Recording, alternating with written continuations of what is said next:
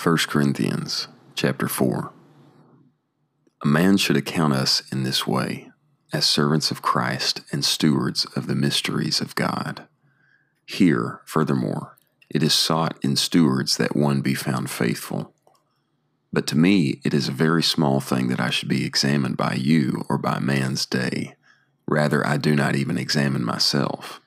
For I am conscious of nothing against myself, but I am not justified in this but he who examines me is the Lord.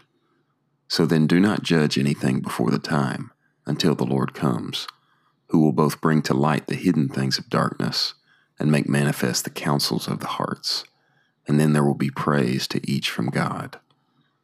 Now these things, brothers, I have transferred in figure to myself and Apollos for your sakes, that you may learn in us the matter of not going beyond what has been written that none of you may be puffed up on behalf of one against the other.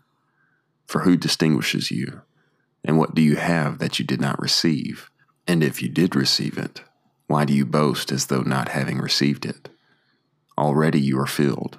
Already you have become rich. You have reigned without us. And I would have it indeed that you did reign, that we also might reign with you. For, I think, God has set forth us the apostles last of all as doomed to death because we have become a spectacle to the world, both to angels and to men.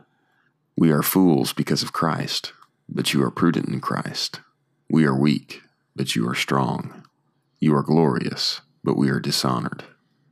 Until the present hour, we both hunger and thirst, and are naked and buffeted, and wander without a home, and we labor, working with our own hands.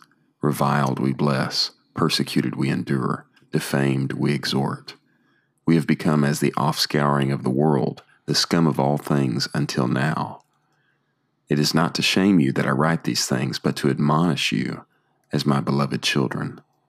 For though you have 10,000 guides in Christ, yet you do not have many fathers. For in Christ Jesus I have begotten you through the gospel. I exhort you, therefore, become imitators of me. Because of this I have sent Timothy to you who is my beloved and faithful child in the Lord, who will remind you of my ways which are in Christ, even as I teach everywhere in every church.